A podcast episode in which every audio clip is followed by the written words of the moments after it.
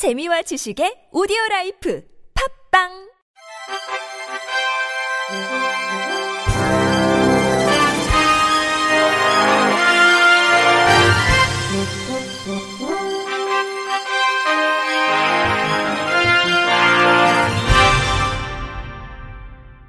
청취자 여러분 안녕하십니까? 1월 20일 금요일 KBIC 뉴스입니다. 전국 장애인 차별 철폐 연대가 어제 설 연휴를 앞두고 서울 남부터미널 앞에서 장애인도 시외버스를 타고 고향에 가게 해달라면서 시외 이동권 보장을 촉구하며 행진을 펼쳤습니다. 전 장현은 지난 2014년부터 시외 이동권 보장을 촉구하며 명절 때마다 장애인도 버스 타고 고향 가고 싶다며 고속버스 탑승을 시도하는 투쟁을 펼쳐왔습니다. 4년간의 투쟁 끝에 국토교통부는 2018년 휠체어 리프트가 장착된 시외버스를 개발했는데 당시 16억 원의 예산을 투입해 서울을 출발하는 전주, 부산, 당진, 강릉 4개 노선의 열 대 차량을 운행하는 시범 사업을 시작했습니다. 하지만 5년이 지난 현재 코로나19 이후 수익성이 떨어진다는 이유로 고속버스는 당진 노선 단 두 대만 운행 중이며 시외버스 노선은 단 한 대도 운행하고 있지 않습니다. 또 전장현의 이동권 투쟁으로 2011년 교통약자 이동편의 증진법이 개정되며 노선버스 대폐차 시 저상버스 도입이 전면 의무화됐지만 도시와 도시를 잇는 광역버스의 의무 도입은 2027년까지 유예된 상태입니다. 세종 장애인 차별철폐연대 문경희 대표는 시외 이동권 투쟁에 참여한 지가 15년인데 고작 10대밖에 도입되지 않았고 그것마저도 고장률이 높다면서 장애인이 고향에 가고 싶다면 기차를 타라고 하지만 지역에 갈수록 기차역이 없는 곳이 많다. 장애인도 세금을 내는 시민이고 시외버스를 못 탈 이유가 없다. 고속버스, 시외버스를 타고 고향에 가는 그날까지 함께 투쟁하자고 외쳤습니다. 이음 장애인 자립생활센터 공공일자리 노동자 신은기 씨는 속초나 제천 등 철도가 연계 안 되는 곳은 우리 같은 장애인들은 못 가고 집에 있어야 한다.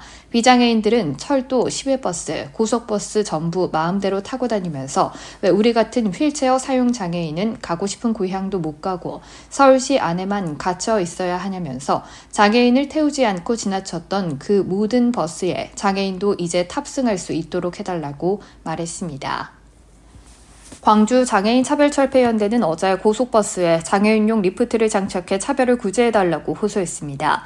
단체는 이날 오후 광주 서구 유스퀘어 터미널 앞에서 기자회견을 열고 장애인도 버스를 타고 고향에 갈 수 있어야 한다며 이같이 밝혔습니다.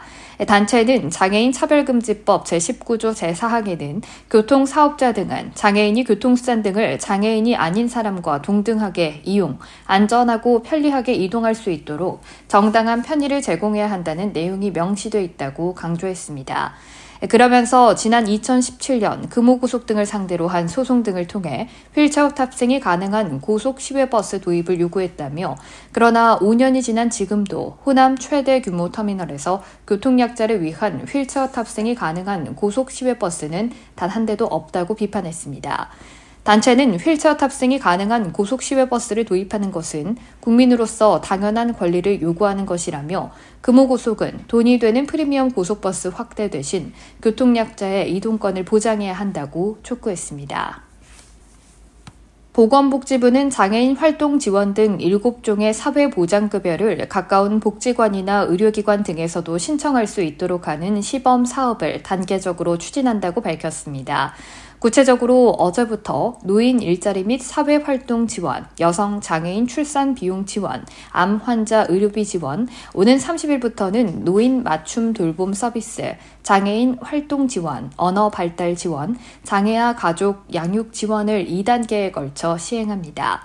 민간기관 신청 지원 제도는 그간 사회복지급여를 신청하려면 지원 대상자가 주민센터 또는 보건소에 직접 방문해야 했으나 이를 개선해 자주 방문하는 복지관, 의료기관 등 민간기관에서 사회보장급여를 신청할 수 있도록 하는 제도입니다. 이번 시범 사업은 참여 의사를 밝힌 서울시 양천구 등 18개 시군구의 민간기관 34개소가 참여해 12월까지 1년간 시행합니다. 시범 사업을 진행하는 시군구에 거주하는 주민은 주민센터를 방문하지 않더라도 가까운 복지관이나 의료기관에서 사회보장급여를 신청할 수 있습니다. 이기일 제1차관은 취약계층의 급여 신청 장소가 확대되는 이번 시범 사업을 통해 사회보장급여 접근성이 한층 높아질 것으로 기대된다면서 사회적 약자를 직접 대하는 사회복지관, 의료기관이 직접 복지 서비스가 필요한 대상을 발굴하고 신청까지 연계함으로써 복지 서비스 제공이 확대될 수 있기를 바란다고 밝혔습니다. 건강보험 심사평가원이 시각장애인들이 질병 통계 정보에 쉽게 접근할 수 있도록 하는 점자책을 발간했습니다. 심평원은 생활 속 질병 진료 행위 통계 30선 점자책을 시각장애인들이 자주 방문하는 한국시각장애인 연합회 전국 17개 지부와 시각장애인 복지관 15군데, 맹학교 13개 기관, 점자도서관 35개 기관 등에 배포했다고 밝혔습니다. 심평원은 고혈압과 당뇨병, 위암, 대장암 등 생활과 밀접하고 국민 관심이 높은 24개 질병과 초음파 검사, 임플란트 등 진료 행위 6개 항목을 선정해 이해를 돕기 위한 의학적 설명과 통계 상황을 담아 제작했습니다. 점자책은 질병 진료 행위에 대한 자세한 설명, 위험 요인과 증상, 치료와 예방법, 진료 현황을 분석한 통계 정보로 구성됐습니다. 하구자 급여 정보 분석 실장은 시각장애인들이 점자책을 일상생활에 유익하게 활용해 건강 형평성이 향상될 수 있길 바란다며 앞으로도 정보 사각지대에 있는 국민들에게 더 많은 질병 통계 정보를 제공하기 위해 노력하겠다고 말했습니다. 한국장애인재단과 인터넷 서점 알라딘이 함께한 소리소리 마소리에서 최근 시각장애인을 위한 오디오북 100권을 제작하고 배포했다고 밝혔습니다. 소리소리 마소리는 시각장애인의 정보 문화 접근권 향상 및 장애 인식 개선을 목적으로 진행한 오디오북 제작 사업입니다. 오디오북 100권은 주식회사 알라딘 커뮤니케이션의 추천 도서로 선정됐으며 인문학과 사회과학, 경제, 경영 등 다양한 분야의 도서로 이뤄졌습니다. 제작된 오디오북은 국립장애인도서관의 국가대체 자료 시스템, 하상 시각장애인 복지관의 운소리 웹사이트에 배포된 상태입니다. 한국장애인재단 이성규 이사장은 앞으로도 장애인이 독서 문화를 향유하는 데 있어 소외되지 않고 당연한 권리를 보장받을 수 있는 세상을 만들겠다고 전했습니다. 충주시는 설 연휴 장애인 콜택시인 행복콜로 중증 장애인의 고향 가는 길을 돕는다고 밝혔습니다. 대상은 충주 지역 특별교통수단 이동지원센터 이용자 중 휠체어를 사용하는 중증 장애인입니다. 행복홀 운영 지역은 강원 원주, 경북 문경, 충북 청주, 제천, 단양, 음성, 괴산 등 인근 시군입니다. KTX 이용이 가능한 제천역, 오송역, 원주역도 운행합니다. 요금은 기존 시외 운행 요금과 동일한 해당 지역 버스 운임의 2배입니다. 중증 장애인 딸을 살해한 혐의로 불구속 기소된 60대 어머니에게 법원이 실형 대신 집행유예를 선고했습니다. 인천지법 형사 14부는 어제 선고 공판에서 살인 혐의를 받는 64살 A씨에게 징역 3년에 집행유예 5년을 선고했습니다. 재판부는 피고인은 살인죄를 저질러 죄책이 무겁다며 아무리 피해자의 어머니라고 해도 딸의 생명을 결정할 권리는 없다고 판단했습니다. 그러나 38년간 피해자를 돌봤고 피해자가 대장암 진단 후 항암 치료를 받는 과정에서 극심한 고통을 겪는 모습을 보면서 우발적으로 범행한 점 등을 고려했다고 양형 이유를 밝혔습니다. A씨는 지난해 5월 23일 오후 4시 30분께 인천시 연수구의 한 아파트에서 30대 딸 B씨에게 수면제를 먹인 뒤 살해한 혐의로 불구속 기소됐습니다.